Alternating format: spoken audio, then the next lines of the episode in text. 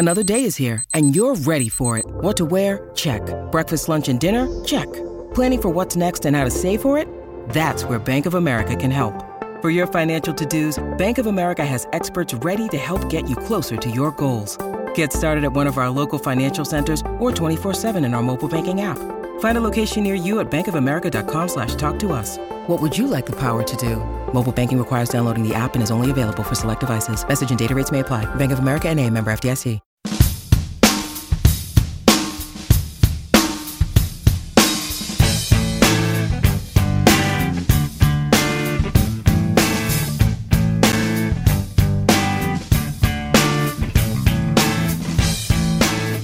634 in Edmonton. It's Brendan Escott with you tonight on Inside Sports.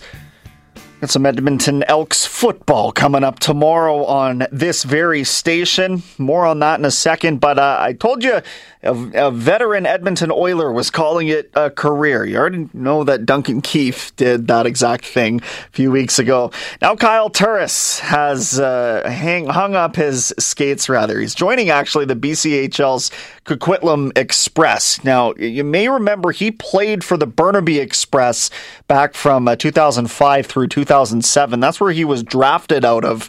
Had um, a reasonable NHL career, all things told. He was drafted of course, by Phoenix at the time. Uh, he played in just 23 games for the Oilers last year in his final year, but uh, 776 games over 13 seasons for Kyle Turris, who hangs him up at 34 years old. There you go. Uh, football, though.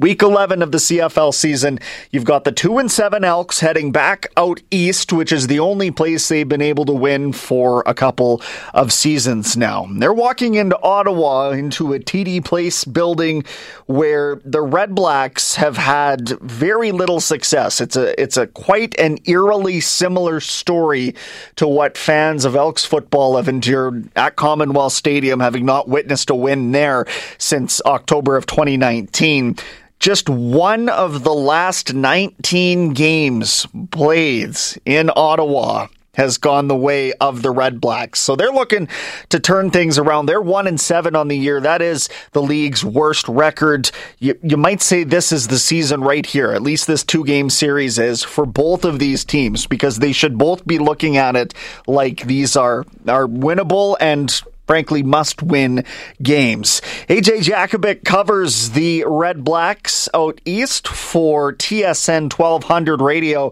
in Ottawa. He's on the line tonight. Appreciate you joining, AJ. How's it going? Outstanding. Looking forward to this uh, big home and home here that uh, I'm sure both sets of fans are hoping for a home win. So we'll see what we get uh, tomorrow night in Ottawa. It'll be uh, interesting to say the least when you've got two teams coming in with the records that they do. No, uh, no need to sugarcoat this one. Two and seven versus one and seven. Uh, we're very familiar with how the Elks have been getting in their own way, shall we say, over the last uh, few weeks. What's been going on with the Red Blacks, AJ, that's led to uh, their uh, early season struggles? Yeah, I, I think you know, a, a variety of reasons. You, you kind of divide it into two segments with Masoli, without Masoli. With Masoli, you know, I felt they should have won a game, um, maybe two, but but probably one. Um, you know, they they got Winnipeg back to back, then they played BC at home, then they went to Saskatchewan, and, and it was a tough start. And they deserved a better fate in their first two games against the Bombers, at least a split. Uh, they were played off the park at home by BC, and certainly Saskatchewan deserved a win. So maybe if they come out of that stretch one and three, and with a healthy Jeremiah Masoli, it's a different story. But the reality is they were 0 and 4, and they lost their starting quarterback, and then found ways to lose the next couple of weeks. Got a big win in Toronto, and um, you know even though defense and special teams were pretty good against Calgary in a 17-3 loss, and their touchdown came on a pick six uh, the offense uh, wasn't good enough, and and that's been the story here really since the 2018 Grey Cup. Uh, after that game, they lost Trevor Harris and William Powell and Sir Vincent Rogers and Greg Ellingson to free agency. Uh, didn't have enough talent, in my opinion, the next couple of seasons and the offense in particular really struggled. And you know, back to back three win seasons. This was an off season where the offense was supposed to be fixed. And I think a lot of optimism with Jeremiah Masoli and Jaelon Acklin and Darvin Adams and uh, a brand new offensive line across the board and William Powell. And for whatever reason, uh, you know, even with Masoli, it was underwhelming. But since that time, certainly with Caleb Evans, um, it, it's, you know, it, it was okay for a couple of games, but certainly not good enough against Calgary. So, uh, you know, these are massive games, I think, for both franchises. I, you know, I was joking with Morley and Dave today uh, at, at walkthrough that, you know, obviously both these teams would have looked at the schedule and, and, and saw the opponent and, you know, circled a, a couple of possible wins. But I'll just look at it from an Ottawa perspective. You're one and seven. You've only won one of your last 19 at home. I get a lot of Edmonton's lost 12 in a row at home. Uh, the, the fans here are basically at the end of their rope, and uh, they they desperately need a win tomorrow night to send the fans home happy and give them some life. If they can find a way to win a couple of games here against Edmonton, and that's a big if, because you got to take it one at a time. And I don't think either team can can pencil this in as a win, given how they've performed this year. Uh, but if they win these games, they have a legit chance to make the playoffs because in the East right now. No one is running away with it. I actually think Toronto's the worst team in the East. But you don't play the game on paper. You play the game on the scoreboard. Uh, the reality is Ottawa's one and seven. Yeah, they've got basically they're middle of the pack in most of the categories around the league, and they've got a minus forty point differential, which is pretty impressive for a one and seven team. But they're one and seven. And if they come out of this weekend one and eight, the season's over. If they come out of this weekend with a win, they give themselves another chance. They have three left against Montreal, two left against Toronto, two left against Hamilton, and two left against the Elks. Uh, to me, those are the, the the four bottom teams in the league, along with Ottawa. Right? They they'd all be in the same category. So you have a chance to to make some hay and make a bit of a run, but you you can't can't even think of making a run until you win a football game, until you win a home football game, and that starts tomorrow night from an Ottawa perspective. So I, I think, to me, uh, I don't know how you you view it from an Elks perspective, but uh, to me, the season hangs in the balance with this game in particular tonight. And and you know, if if they win, then I might say the same thing next week in Edmonton. AJ Jakubec from TSN 1200 in Ottawa. Um, Jaelon Acklin's been a fantastic acquisition, more than you could have expected him to be. And frankly, he's an acquisition that's actually been on the field for the team this year, and it's panned out. Second in the CFL, 715 receiving yards. And I'll tell you where he won me over, AJ, is when he flashed the uh, the wrist bling down the sideline uh, past the Hamilton Tiger Cats. It was a simpler time and a better time earlier in the season, I, I suppose. But uh, he's got a little bit of swagger. I wonder what you think Acklin brings to this team. Yeah, I love his personality, and he brings it on the field. He's really competitive, and he is legit one of the top receivers in the league. Unfortunately, like he's still beating himself up over an early pass that he dropped against Winnipeg that would have gone for six against the Bombers, and maybe that helps turn the game. But that's water under the bridge. It feels like there's been one of those types of plays in every close loss. So he's been a revelation. He's a legit number one receiver in this league. But I, I think you know we saw with Calgary last week, they really tried to to shut him down, doubling him at times, and um, you know that that left uh, Caleb Evans looking for other options and not finding those other options uh, as he was checking down. So um, we'll, we'll see if that's a sign of things to come. If, if other teams copy what Calgary did, and, and if other teams do copy, if Ottawa is able to adjust. So that's going to be a fascinating storyline this week uh, because uh, certainly the Stampeders uh, were able to do a number on Jaelon Acklin and the entire Ottawa offense two weeks ago. Edmonton's run offense has been a struggle. Its run defense at times has been perhaps even worse. And I wonder what really the significance, AJ, of William Powell's uh, absence at running back this week is going to be for Ottawa's chances. Well, I, I think they should be okay. I mean, uh, William Powell is their number one running back, and in a perfect world, you'd like to have them healthy. I do like the one-two punch that they've had. They even used the one-two punch with Jackson Bennett and William Powell, you know, throughout the last few weeks. So a little bit of thunder and lightning in the sense that uh, the thunder would be Jackson Bennett, but the starting running back would be Devonte Williams, and he's a guy that certainly has uh, some explosive speed. That if he can find some space, uh, he could be pretty dangerous. So, and then the other factor here, and I've talked to a lot of different people about this. Right, there's there's a lot of people wondering why Caleb Evans is starting at quarterback this week, given how poor he played uh, the last game against the Stampeders. Now he did play two pretty good games before that against Montreal and Toronto, but uh, you know a lot of people are clamoring, and not just fans, for Nick Arbuckle. That's you know when I talk to some of the football people, uh, uh, they they thought it was time for Nick Arbuckle uh, to get his opportunity. He got some more reps this week, right? They had a couple of short weeks, so coming off a bye week, he did get more reps in practice, Arbuckle, and and that's uh, certainly something to watch. But back to the running game, you know, one of the things that you know one CFL ex player told me was that maybe they're going to Caleb because you know the the Elks are so poor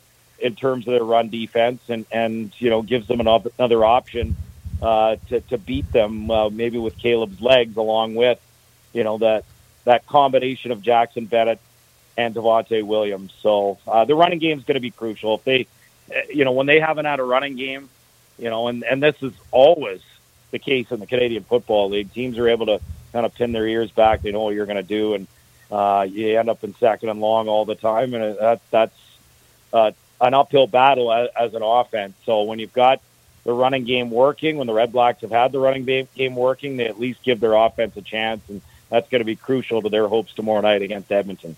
Uh, Money Hunter, former Edmonton Elk, has was excellent to begin the season. Hot start for him, three interceptions out of the gate.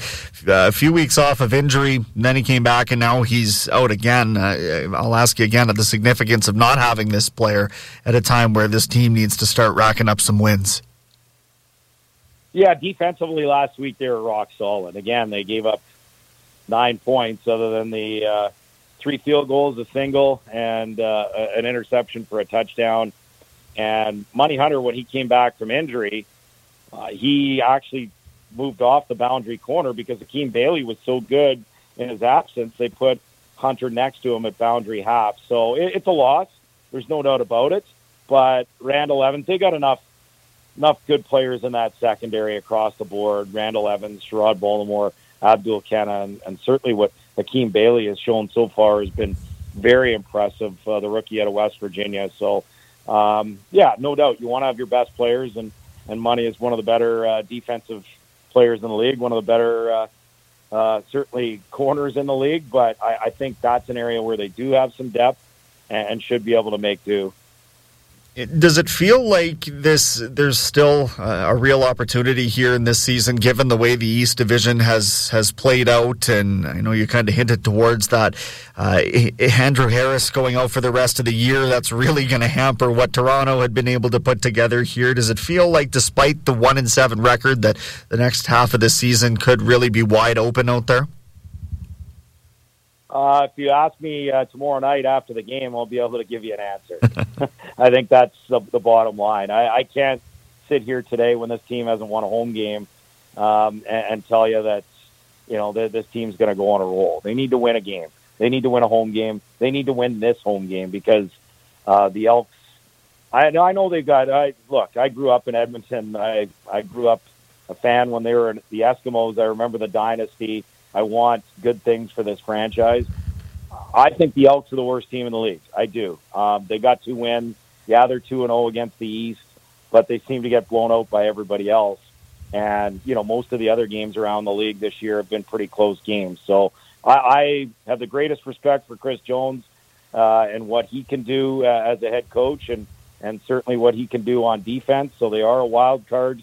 Uh, but I, I think based on the whole of the first half of the season, I, I view the Elks as the worst team in the league. And maybe I'm going to be proven wrong, and they're going to go on a run and win seven or eight games. I just think their time is not now. And and look, Ottawa's time you can't say is now because they're one and seven. But that point differential, I you know what? I'm I'm a big fan of a lot of different sports, and I always look at goal differential in hockey, goal differential in soccer, point differential in football, and and, and I think over the course of the season, it tends to kind of even out. But you have to start winning close games. You have to stop beating yourself, and and and that's the bottom line for this Ottawa team. Yeah, they looked great against Winnipeg. They still didn't win. Yeah, they looked, you know, like they're every bit the team as Montreal, Toronto, and Hamilton. Well, they still lost two of those three games. They're going to have to beat Toronto, Hamilton, Montreal out of those seven games at least five times, and they're going to have to sweep the Elks. It's as simple as that. That gives them eight wins. Eight wins in the East this year makes the playoffs. So uh, the math's pretty simple. If they lose this game, season's over. Simple as that. Uh, you know, I'm not one to wave the white towel. Certainly, as a team broadcaster, you know, probably should have a little bit more optimism. But the reality is, you know, you, you, you see the same movie week in, week out. And early on the schedule, you could say, okay, yeah, it's not an excuse. It's a reason, right? Um, it, it's a reason in terms of why they're 0 and 4 to start the season. Maybe they could have or should have been 1 and 3, but they weren't. But now that they'll played every team in the CFL after this week. And if you come out of this week after playing every team in the CFL and you're 1 and 8 and you're at the halfway point, season over. So simple as that from an Ottawa perspective. They need a win. Um, if they win, they've got a chance. Uh, it doesn't mean anything. You're still two and seven. Still have a lot of wins ahead of you. But yeah, you do have at least some of the teams that are around you in the standings in terms of caliber as well, and the teams that you have to beat to get into the playoffs down the stretch. So it's in your hands. But I'm not even going to go there unless they win this game tomorrow night. And if they do, then they live to see another day. If they don't, season done. AJ, appreciate the time. Enjoy the game when the when the kickoff uh, officially happens. My pleasure, Brendan. Have a good one. AJ Jakubec from TSN 1200 in Ottawa. Elks, Red Blacks tomorrow, 5 o'clock here on 630 CHED. Right now, we'll press pause on Inside Sports.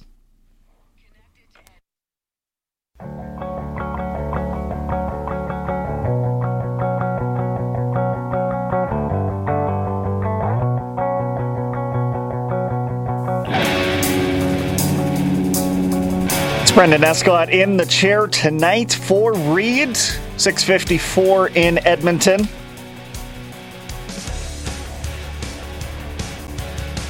Week 11 of the CFL season, the Elks looking just for their third win of the year, but if you look at the road record at 2 and 3, you think it's achievable. You think that if you're looking at going 1 and 0 each week, pretty darn good week to go 1 and 0.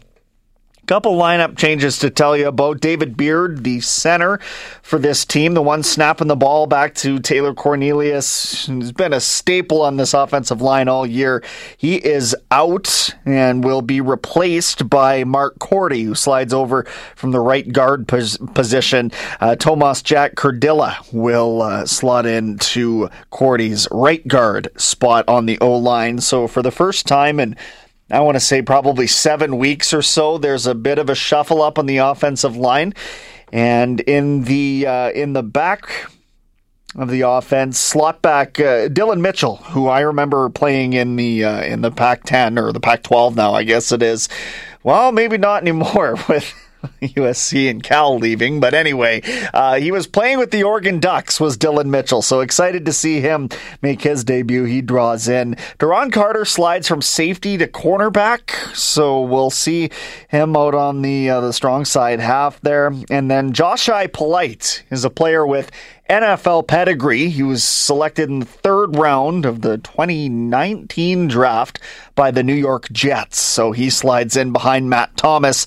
And that's a part of a defensive line group looking to get some pressure, not on Nick Arbuckle, but Caleb Evans, who will start at quarterback, as you heard there from AJ. Much more coming up on this Nazem Kadri contract. He's a Calgary Flame for the next seven years. $49 million for Nas, the Cup champion.